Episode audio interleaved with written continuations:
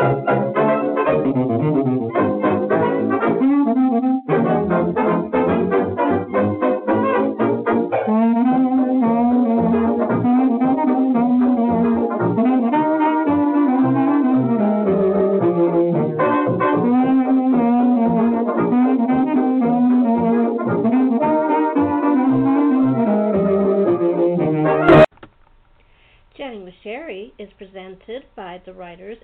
illustrators of the future.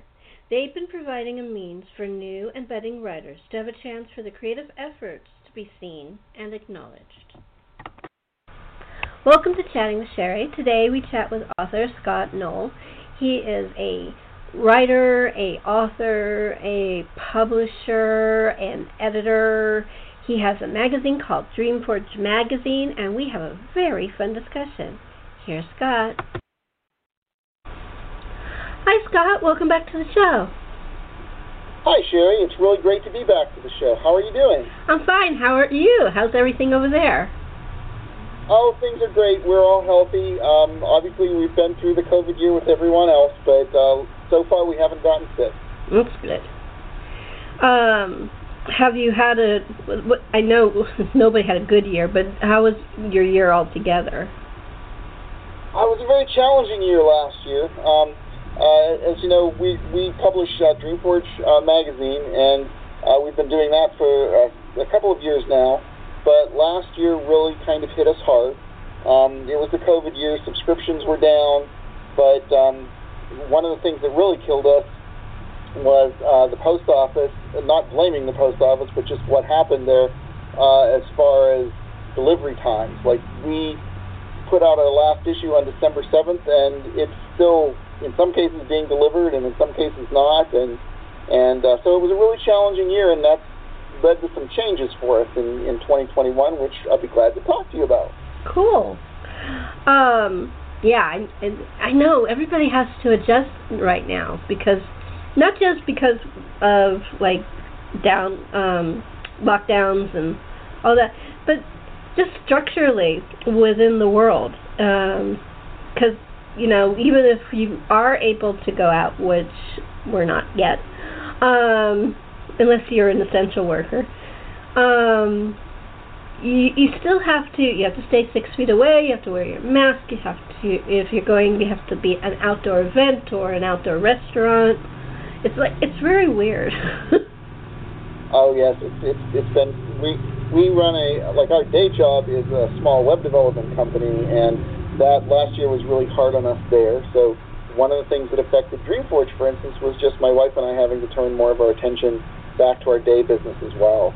So you know, there's that. There, there's financial issues, postal issues, that sort of thing. So, so one of the things happening with Dreamforge this year is we're going to do less printing. We're, we're possibly still going to do some through um, Kindle uh, Direct uh, print, but uh, mostly we're going to be online, and we're going to have a slightly different focus this year than, than we, we had the last couple of years.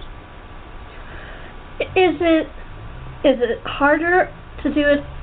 Not harder, but is it different doing an online structure than doing a printing structure? Uh, we were actually well prepared for that because when we were doing the print, we also had the online uh, going for us. So, so we were kind of used to laying out the magazine and putting it in an online reading portal, and now we just have to leverage that more.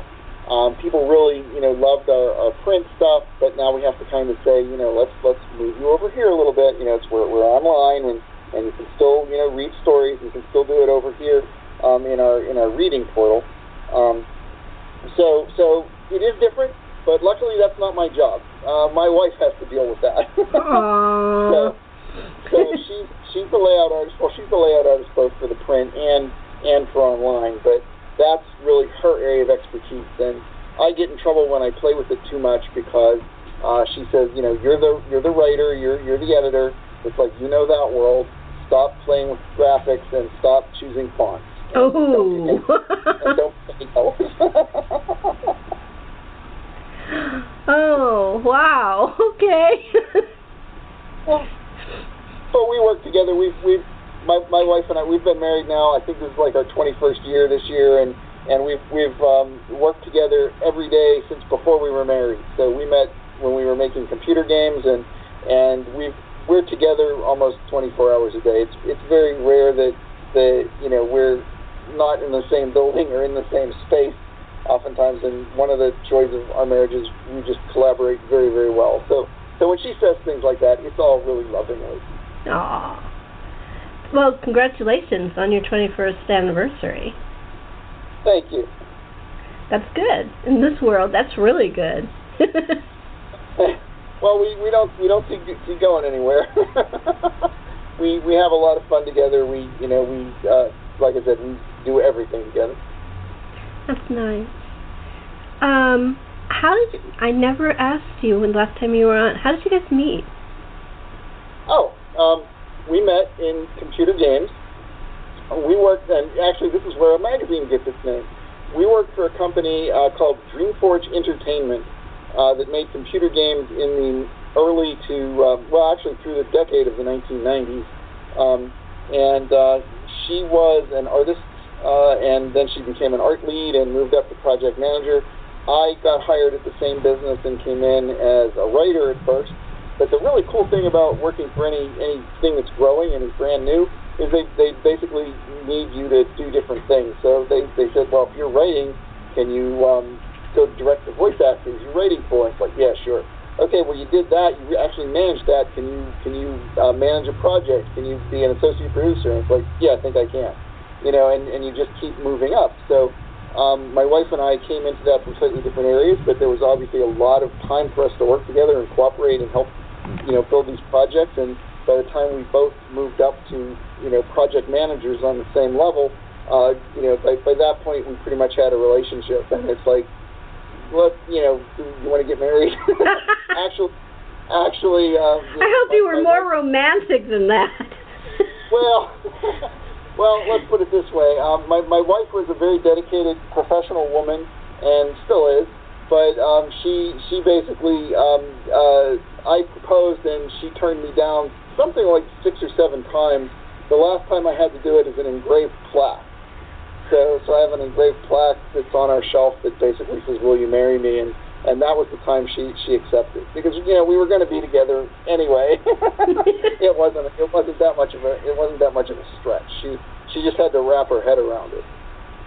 That's funny. I kind of reminds there was this old TV series called um, A Fine Romance with um, Judi Dench and her husband Michael uh, Collins. I I can't remember his last name. Very talented actor. And uh, at the very last episode, uh, he he wants to show her how much he loves her. So he has a little um, piece of soil with flowers that spells out "I love you." Except the when he turns it, when he when you first see it, when he's carrying it in, you see the L, but when he turns around, the L's gone. So it says "I love you." and That's she funny. says, "Do you really love me?" That's wonderful. it was really sweet. It was a really sweet show. Um, you could you could kind of tell that they were married because of the chemistry. It, it, it sometimes sometimes people that are married don't have chemistry, and sometimes people who are married have a lot of chemistry, and they had a lot of chemistry. Well, I, I like to think we have some something going here because we've in in all the time we've been together, we've never had like a serious fight. Um, wow. We get in we get in arguments and we don't agree on things, and and um, yeah, I think the worst worst thing I ever did that my wife will still remember is I threw away one of her favorite flower pots early in the marriage because it was in the basement and it's like I don't know what why this is here and then later on it was where's my flower pot and it's like oh crap. so that that represents that represents the the, the depth of, of, of our conflict. don't throw away her flower pot. Very I got it. I got it. it kind of fits into the show with the I love you.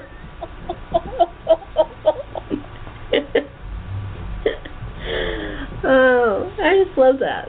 Um, so, and what inspired you guys to start your magazine? Well, uh, one of the things that was happening uh, in 2017 was um, in our day job business, we, we were you know getting to the point where we kind of the younger generation or people that we'd hired were, were dealing pretty well with that, and we thought we might have a little bit of time to step back and do a creative project, you know, still working, but do a creative project on the side. And um, that became, you know, my answer to that was let's let's do a magazine together. And we have no publishing experience whatsoever, but we have, have friends and we have skills. Um, uh, one of our friends is Jane Lindskold. She's an author of some 20 or 30 um, uh, fantasy and science fiction books. And we've known her since computer days because we did a game, game uh, called Chronomaster with her and Roger Zelazny. And um, we've been corresponding with her ever since and we've become good, good family friends.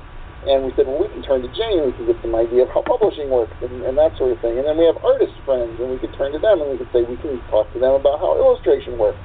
And we have printer friends, so we, you know, we could talk to them. So we were basically calling on all the networking that we've done over decades and decades to try to bring expertise in, into the idea of publishing a magazine. And uh, then toward the end of 2017, uh, I actually saw uh, uh, the show Black Mirror. I'm sure a lot of your listeners are familiar with that. It's a very good science fiction show. And toward the end of 2017, they did an episode called Metalhead. Um, I believe that's what it was called, which was about these little these robot dogs that essentially had been developed, and they were going around killing the last of humanity. So they they were like combat robot dogs, and it was like humans had finally invented robots that kind of like Terminator were, were just ending the species, and it was done in black and white, and it was brilliantly done it, you know, I got up from that and I stood up and I said, that was absolutely brilliant. And that's not what's going to happen to humanity. Please. I hope so, not. so I said, that's, that's, that's basically our magazine. Our magazine isn't just science fiction and fantasy. Our magazine is um, promoting a hopeful aspect. And I've always been a Star Trek fan, so so I'm with Gene Roddenberry's idea of um, uh, the human adventure is just beginning. And I, I truly believe that, and I believe there's evidence to, to show that. And yeah, there there are problems, and yes, we're going through a horrible, you know, COVID crisis right now, and all sorts of terrible political things are happening. But you know, that's what people get through. That's what that those are the challenges that they have to take on to to get to the next step. Um, and uh, you know, I think Star Trek would easily show that in, in the, the way that show developed and the themes that they've gone through and that's what we wanted to do. We wanted to basically publish stories that showed either, you know, not necessarily the the hero quest where the hero always, you know, defeats the bad guy, but the idea of, of people coming together to overcome challenges and communities coming together to overcome challenges and communities being inclusive and and um, you know that that you know that's the future of humanity. And even when you talk about fantasy, we felt we could show the same things as fantasy because fantasy really, if you're talking about magic or fantasy environments, fantasy is just its own kind of technology, and fantasy communities are just their own kind of community that have to deal with the same problems that we deal with. So, so we felt we could bring all that together, and and uh, you know that would be the, the theme and the heart of, of our magazine. And then we would just you know be able to have fun with um, doing. We wanted it to be a full color magazine, a print magazine with lavish illustration, and uh, we managed to uh, you know uh, thankfully get through um, seven wonderful issues, with the seventh issue actually being our biggest and one of our best. Uh, um, not just our seventh issue, but last year we had 20 stories make it onto Tangent Online recommended reading list. Wow. Um, you know, so uh, and we had one one of our stories, uh, "The Weight of Mountains" by Eldon and Coulter, be a finalist in the WSFA Small Press Awards. So we kind of you know knew we were doing something that that was decent and um, that, that you know people appreciated. Um, the only uh, the only problem we had was nobody anticipated a worldwide pandemic. yeah. that that would cause cause enormous uh, financial disruption and and you know that kind of thing. So um, that's that's kind of where our magazine came from and where it's where it's going to. We didn't want to just because we had you know uh, issues uh, you know, with the pandemic and publishing and mailing and all that kind of stuff, we didn't just want to shut things down and say, well, that was a nice adventure and we managed to do seven issues. We wanted to at least take what we'd learned and, and put it together in a useful fashion. And so this year we're doing online what we call Dreamforge Anvil, which is going to be still publishing great stories, but also going behind the scenes to uh, look at how those stories were developed and to publish articles that help uh, people with their writing craft, how to tell a good story, um, you know, what things that they may have uh, have weaknesses they have, or, or the things that they may do in their stories that you know make editors crazy. Um, because we've had experience with that. We've we've read well over a thousand, fifteen hundred manuscripts. You know, our team and myself, and and by the end there, we were we, we have you know kind of mental checklists on oh, here's another problem with exposition, or here's another problem with, you know, uh, character development, or here's another problem with the hook at the beginning of the story. So we kind of think we have something that we can teach people. There are lots of mentors and resources out there. I'm not saying we're, we're the best or the, the most brilliant, but I think we have something to contribute. So so we're trying to do that through through Forge Anvil this year. I think that's great. I actually really like that you um, believe in the Gene Roddenberry kind of science fiction. It's so hard to get that kind to buy a book that has that kind of positive, hopeful. Yeah, there's trouble in having a drama because most of it's drama, but still have a positive outcome at the end of the book. Um, it's not out there that much. Well, it's it's basically harder to do. Um, uh, it's it's pretty easy to write tragedy and have everybody die at the end. Um, well, I shouldn't say it's that easy, but but it's basically I think easier than than seeing how the obstacle is overcome in a in a realistic fashion and and you know that sort of thing. And so I think it's a, it's a bit harder to do, and I think for people's brains tend to not want to work in that direction.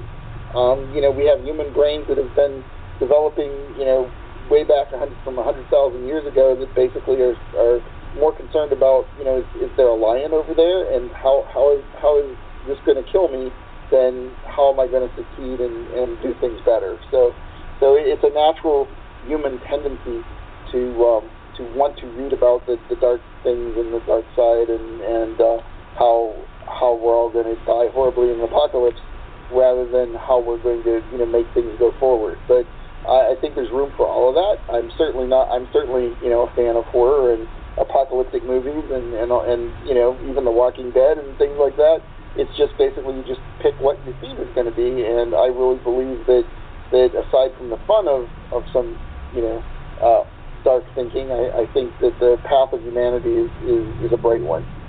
It's funny because you made me think of something.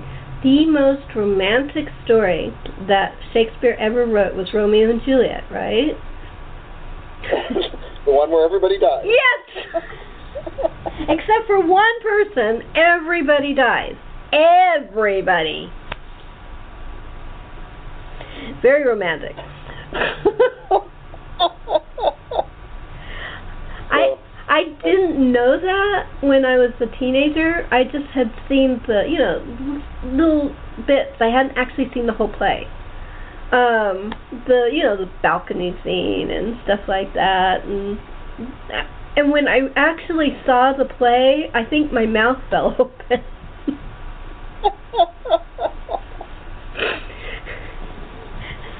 well, everybody, you know, the the thing where everybody dies and the monster gets you, those are all very fun. So, you know, not not trying to to knock the fun of that. I think one of the one of the reactions I had when we started Dreamforge, and especially like watching that that episode of of um, Black Mirror that I mentioned, is basically it's like, okay, but it's fun, yes, but I think people are actually believing this now. It's like we should say we should say something different. yeah, exactly. Yeah. I mean, when he wrote it, the plague was going on, so I can kind of understand where he was coming from. But but now, you know, we we have COVID and it's horrible, and it's horrible things have been happening. But there's oh, there's some good stuff too. I mean, there's a glimmer of hope on the horizon. Um, we're actually talking to each other, which is a good thing. yes, absolutely. There are amazing things happening, even with even with COVID. You may have you know listeners who don't believe in vaccines and all that, and I have friends who don't, and, and that's all fine. But but just as a, a civilization thing, um, the world has come together in less than a year uh, because it did take worldwide cooperation and you know to develop some of these vaccines and has come together to put together an answer in less than a year that you know is, is hopefully going to save many many lives. And um, you know you have things like that going on. You have uh, Elon Musk basically getting his rockets ready to go to Mars. Yeah. Um, you have a, a rover on Mars right now that's looking for uh, signs of ancient life.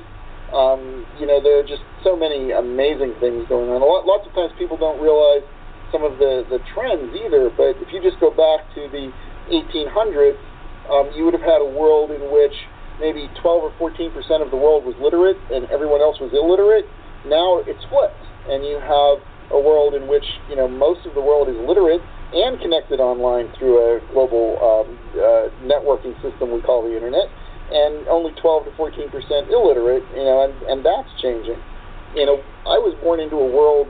I, I can't remember the exact number, but I think it might have been five billion people. Now we're seven approach 7.8, approaching eight billion, but uh, starvation has actually gone down.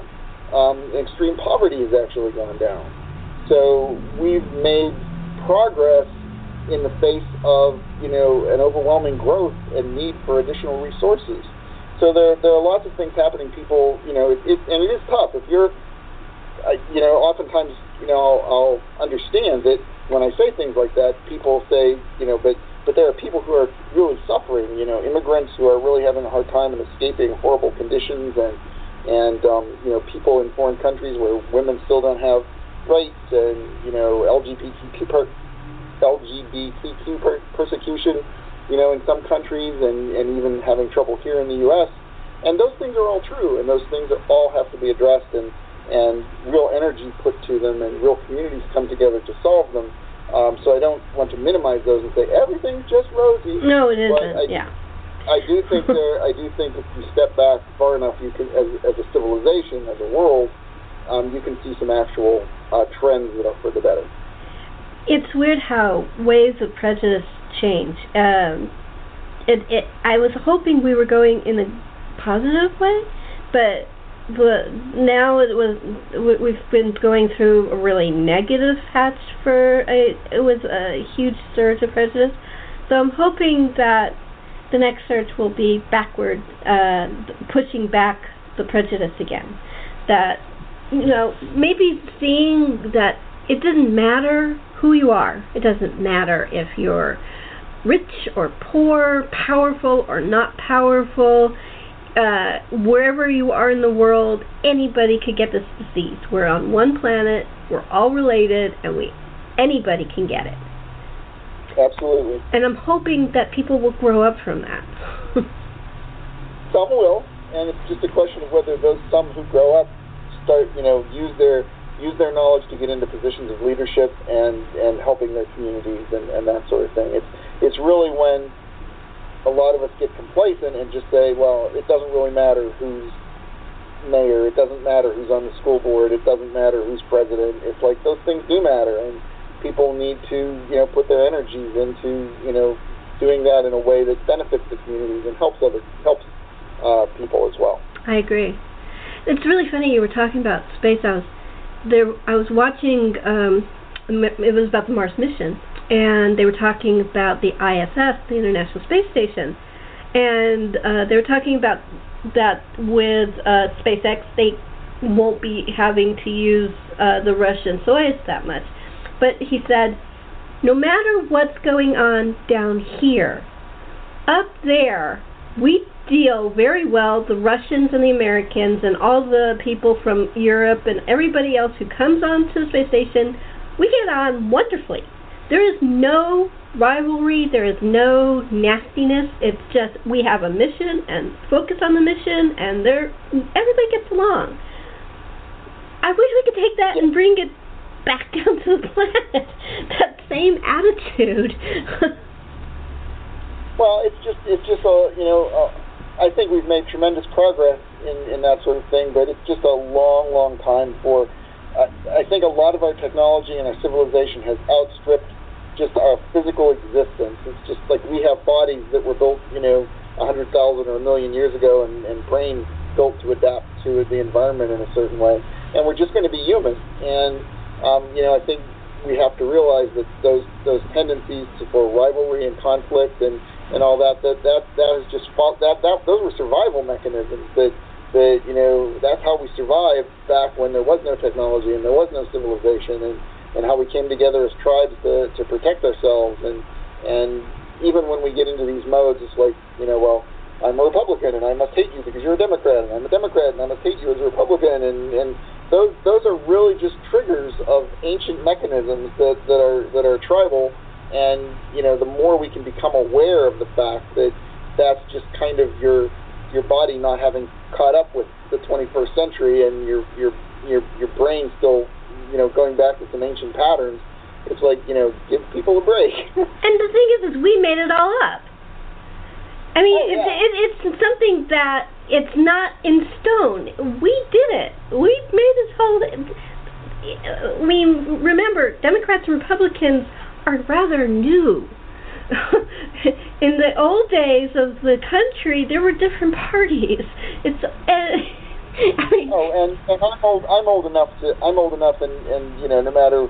I'm old enough to know that like the Republican Party today isn't the Republican Party it was when exactly. I was younger. You know, that kind of thing. It's it's like I can see some of some of those those changes as well. Yeah. And um, you know, so so yeah, these are things we made up, and people act like they're the uh, they, actually, I feel like they're reacting a little bit like these are religions, and they're not religions. No. Um, you know, we should we should basically be finding people to to put into office who make policy decisions, the best policy decisions they can, you know, based on the problems that they have to overcome.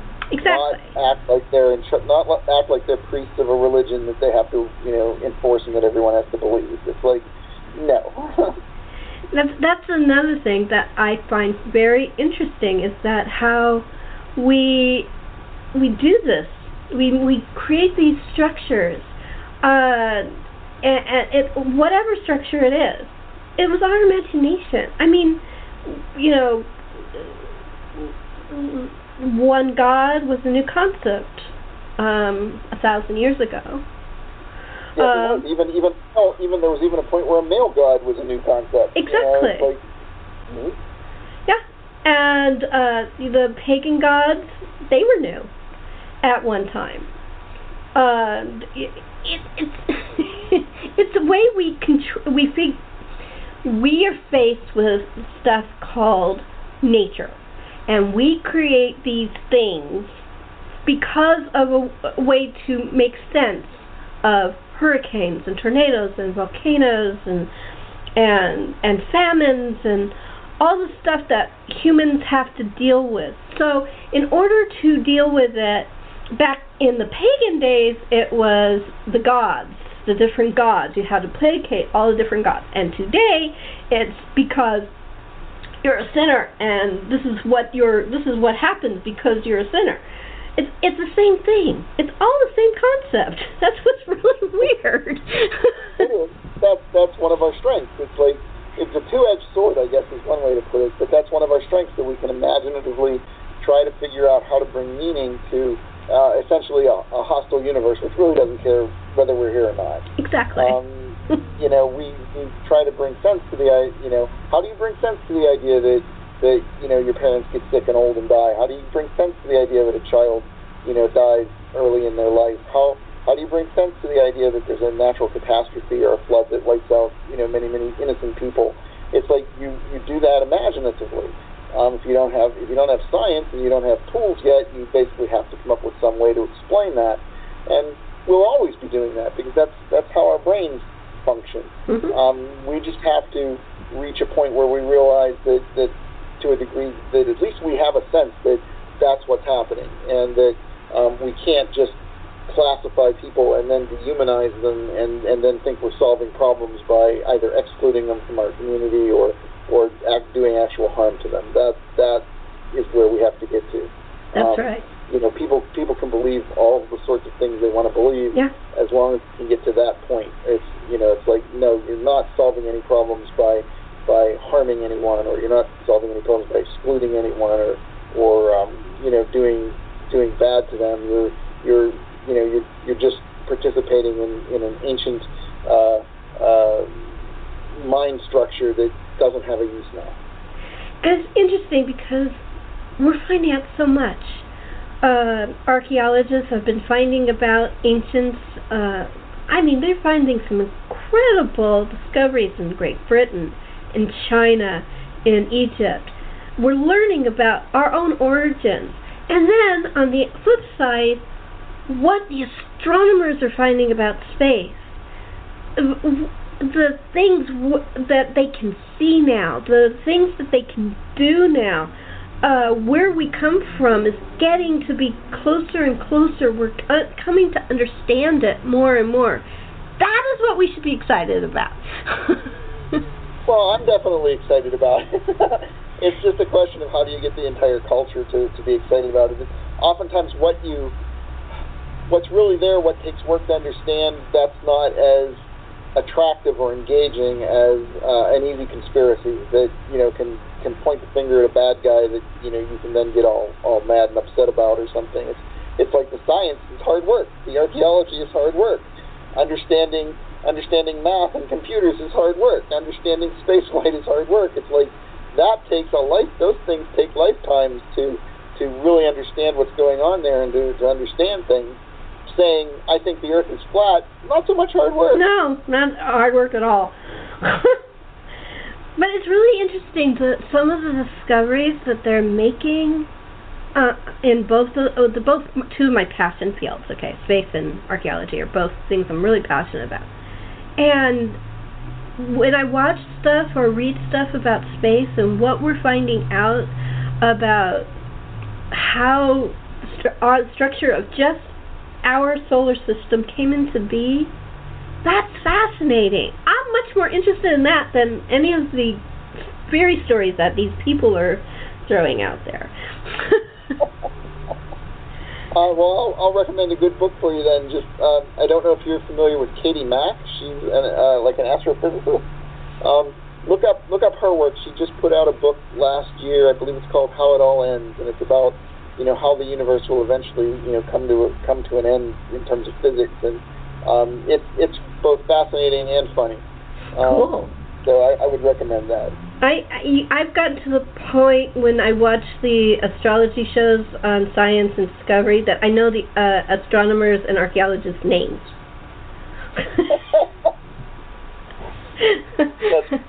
I oh good, there's Scott. Oh good, there's uh, Naomi. Oh good, there's Frank. There's yep. Joe. I know everybody's first name. And they, I just I could be in the kitchen making myself a snack and hearing one of them, and oh there's Michelle. I can hear her. I know their voices now. well, that's great and that's that's kind of what we're we're doing with with Dreamforge. I, in addition to the stories we publish, which are, you know, fantasy and science fiction, um, I try to do what I call a little column called Hope Notes, and it often just goes into some of those things, um, just things that you know people don't realize or that um, that are a, a little bit of just that that hopeful science or, or interesting uh, event or something, you know, that kind of thing. So just to let people know the world isn't necessarily falling apart, you yeah. know, and and then uh, what we're what we're going to do this year um, is not only myself writing about writing, but we're going to have authors like Wulf Moon, who I believe you've, you've interviewed, and mm-hmm. uh, Jane Lindskold, my friend. They're they're going to be helping us write articles on writing, and um, they're going to be helping. Um, uh, you know, helping us with, with some of the webinars. We're going to be doing webinars as well, and uh, in, inviting people in to talk about stories. So, so that's just other things we're doing to contribute to our theme of not only a better world, but, but writers. We love writers, and we want to we want to see if we can help them. Talking about Wulf, you are a Writers of the Future Award winner yourself. Um, what story did you write? When was it? What book is it in? Give all that good gooey detail. Oh yes, that was actually a big turning point in my life. I was in uh, L. Ron Hubbard presents Writers of the Future, Volume Six. That was way back in 1990 and um, my story in there was called Riches Like Dust, which was an early nanotech story. So that was, you know, really groundbreaking at, at the time.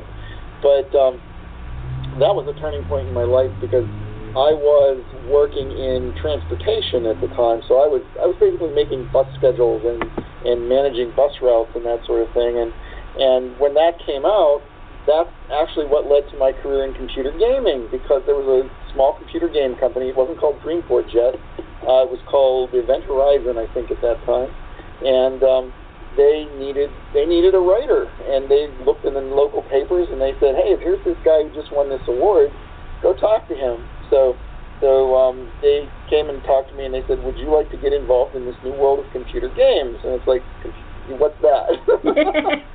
uh, so, well, we need you to write stuff. Um, you know, character interactions, novellas, uh, manuals, anything. Just we, we need somebody who can actually put English down on, on paper.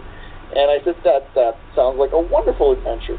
And so, of course, that led me into much more creative fields. I was able to do that for almost a decade. Um, it led me to more uh, publications of short stories and that sort of thing. Um, uh, in Algis Budrys' Tomorrow magazine, and I've had some zombie stories in Eden Press's anthology on uh, trilogy on zombies, and um, various small press markets. And and the big thing that was a real turning point in my life is because I went into computer games. That's where I met my wife. Yeah. So I could later, so I could later throw away her. Uh, um, to throw away her flower pot, which was the biggest fight we've ever had.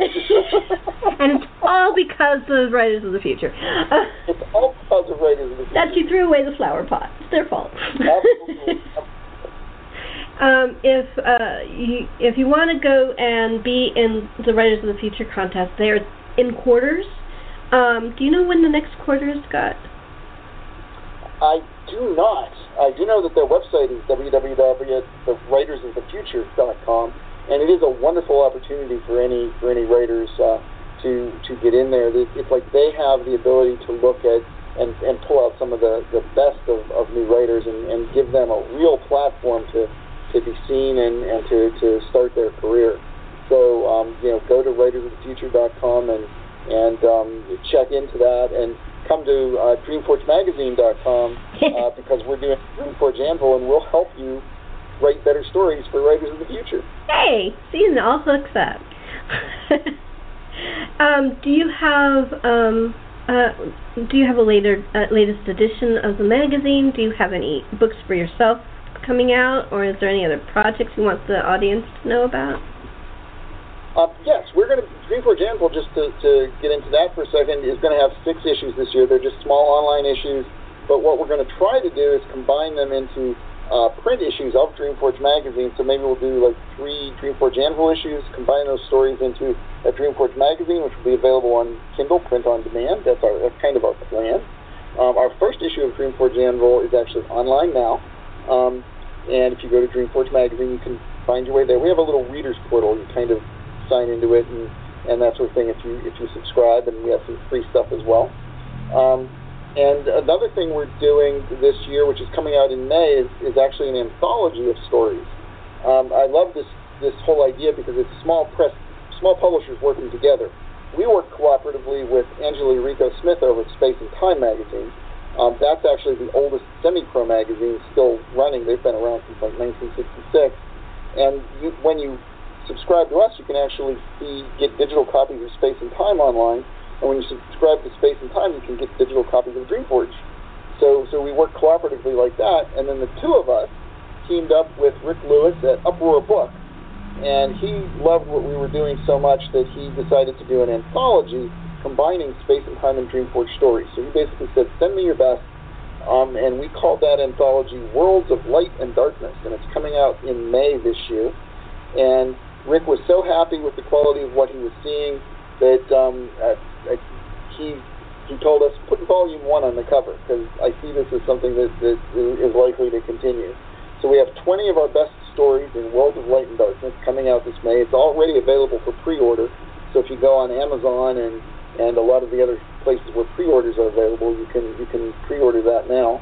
And also uh, you can get it through our Kickstarter. We're here at Dreamforge, we're doing our annual Kickstarter uh, until May 20, March 21st, excuse me, um, until March 21st to you know help fund buying stories this year, and that's one of the places you can get World of Light and Darkness because it's one of our uh, uh, rewards that, that you can get in our Kickstarter.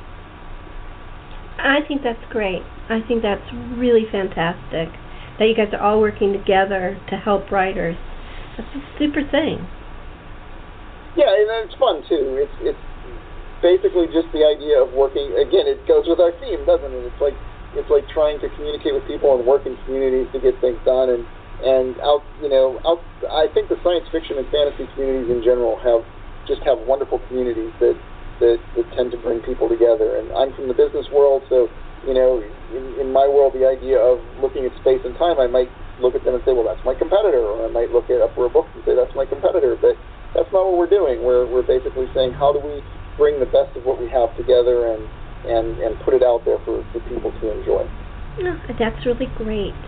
Do you have any stories that are coming out in either your um, your magazine or in somebody else's publication? Well, um, I do. I have over, over the last couple of years put a couple of stories into DreamForge, but what I'm doing new this year is I have. Uh, it's actually a project that's been ongoing for more than a decade. I wrote a 200,000 word novel called Sovereign Ice, which is about uh, uh, future ice age and how, um, as civilization grows, you know, recovers in that after that ice age, um, they use um, uh, magic based on technology and, and that sort of thing. It's just a, a big rollicking adventure over huge span of, of, of stuff there, and I'm essentially adding that to Dreamforge Anvil. So in addition to uh, the stories from other people, we are serial, serializing that this year. Uh, and then when we're done serializing it, we'll, we'll put it together as an ebook and make it available, you know, as an ebook probably on, on, on Amazon. So so that's my big project for this year. That's great. Um, Does your uh, wife have anything that anybody should any art projects or anything that's coming? She's going to be quite busy just trying to help illustrate. Uh, that's her art project, her main art project. But but she does love that. It it it gives her a creative escape. Her day job is basically um, graphic design and web design and and that sort of thing, which which uh, she loves, but making you know a brochure design or making a web design or you know that sort of thing, it's not quite the same as trying to illustrate a story. And she really she really does love that idea of bringing images together and concepts together to to help you know sell the story. She she she loves that. So so that's her project. Great. Um, we're coming to the end. Uh, do you have a website and uh, what social media are you on? Ah, we are on, uh, as far as social media, we we, we are on Facebook, we are on Twitter, we're on Instagram, uh, I think we might be on Pinterest. Um, I take care of Facebook and Twitter, and my wife takes care of, of the other social media. And our website is dreamforgemagazine.com, and you can catch up really with everything there, and it will kind of lead you off into the, the different things we're doing with the, the anthology and with um, Space and Time and, and uh, you know, the Kickstarter and and all those kinds of things. And I should also say, right now, um, until March 13th, we're open for submissions. So we're we're now getting uh, stories in that we're going to be reviewing for our Dreamforge Anvil this year. Great. Um, uh, uh, for the uh, social media, what is your how how do they find you? What's your name on there? You'd think I'd know that and be prepared, wouldn't you? because I don't know, because some people have one name, some people have a name for each each and every one. So I always ask.